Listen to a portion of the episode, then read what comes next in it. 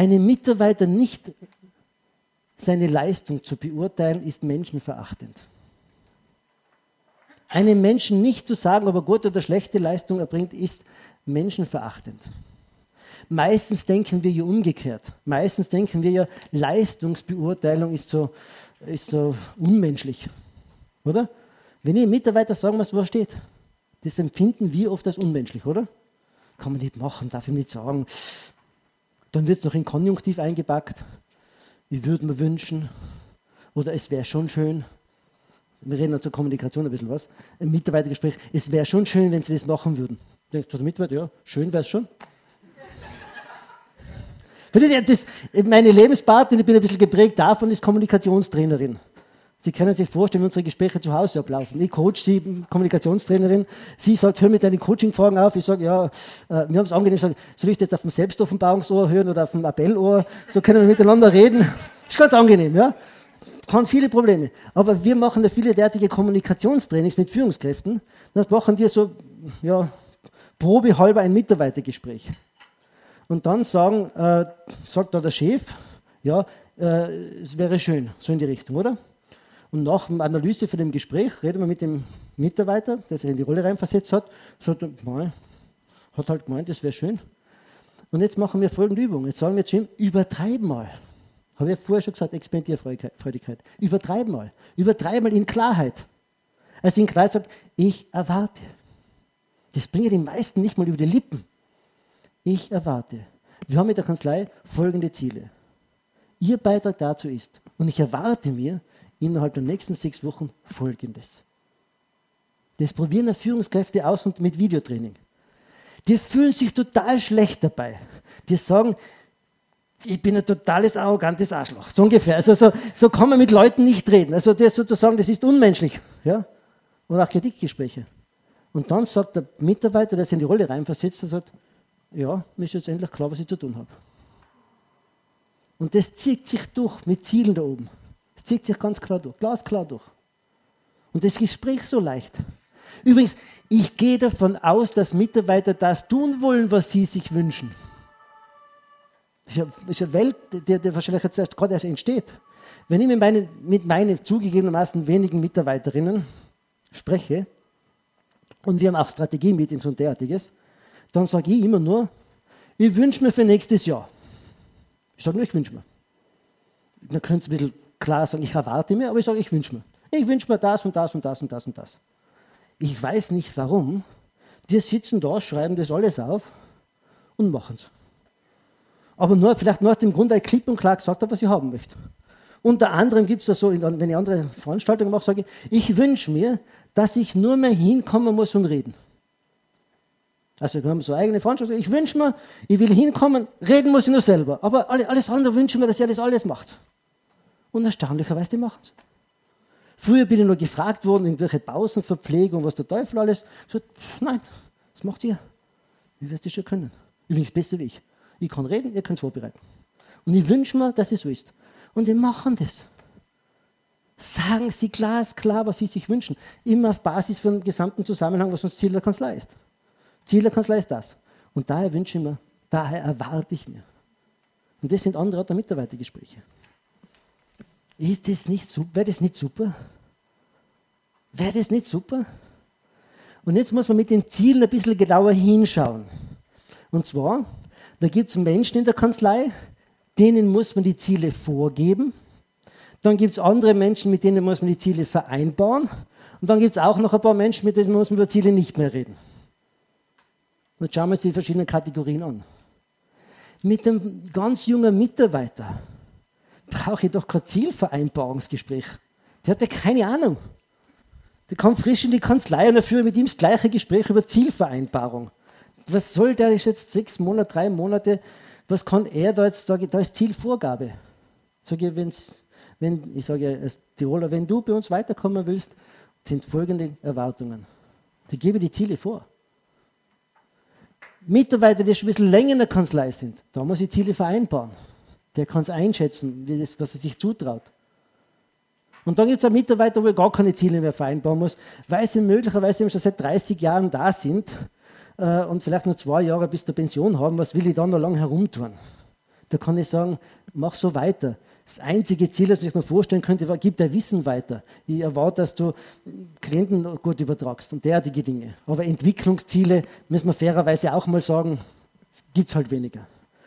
Und wenn ich da mit dem gleichen, mit dem gleichen Rechen, mit dem gleichen Muster über alle Mitarbeiter drüber fahre, dann mache ich es verlässlich falsch. Dann mache ich es verlässlich falsch. jetzt denken Sie bitte darüber nach, mit welchem Mitarbeiter muss ich Ziele vorgeben? Also das erste wäre, welche Ziele haben wir in der Kanzlei? Die runterbrechen, wem muss ich Ziele vorgeben? Mit wem muss ich vereinbaren? Mit wem brauche ich eigentlich nicht mehr groß über Ziele reden? Vielleicht ein oder zwei Kleinigkeiten beim Ausgleiten aus dem, aus, aus dem Arbeitsleben. Sehen Sie jetzt vielleicht das Thema Mitarbeitergespräch unter einem anderen Gesichtspunkt, oder? Vor mal schaut es anders aus. Ja? Ja? Aber Sie sind so schwer am Schreiben jetzt, dass Sie gerade den Namen notieren, mit wem Sie welche Gespräche führen. Jetzt sind wir am guten Weg.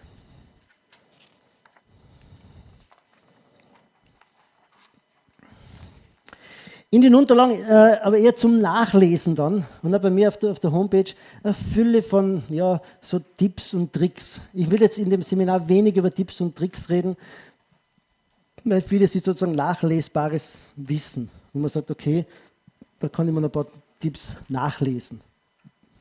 Auf die Homepage gehen, geben Sie oben ein in der Suchfunktion Mitarbeiterführung und Sie kriegen sicher einiges an Auswahl. Oder Mitarbeitergespräche, ausführlich ist in den Unterlagen drinnen oder auf der Homepage.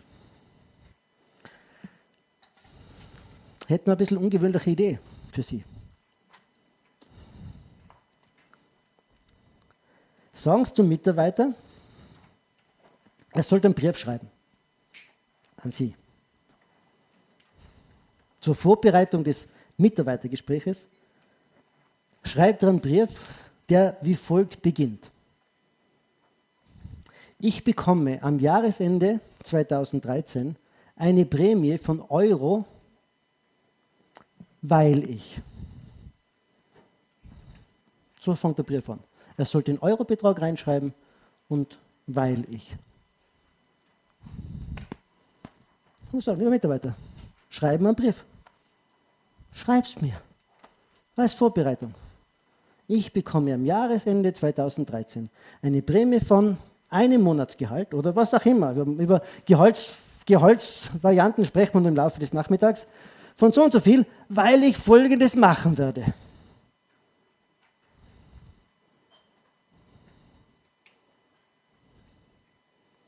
Sie können sich den Brief auch an sich selber schreiben und sagen, ich werde am Jahresende eine Sonderausschüttung machen und eine Extraentnahme, weil ich. Müssen wir mit sich selber, so knapp an Schizophrenie, aber müssen mit sich selber reden. Aber das System ist das gleiche.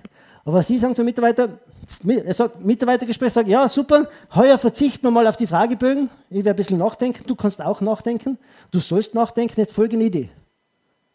Schreib einen Brief. Und jetzt wird spannend.